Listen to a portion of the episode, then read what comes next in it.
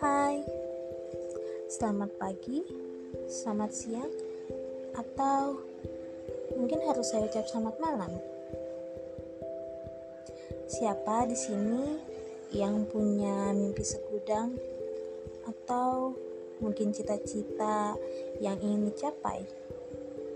Atau bahkan kisah cinta yang ingin kalian kejar? Hmm. Tapi hobinya setiap sampai kamar cuma rebahan. Nggak ada yang bisa dilakukan.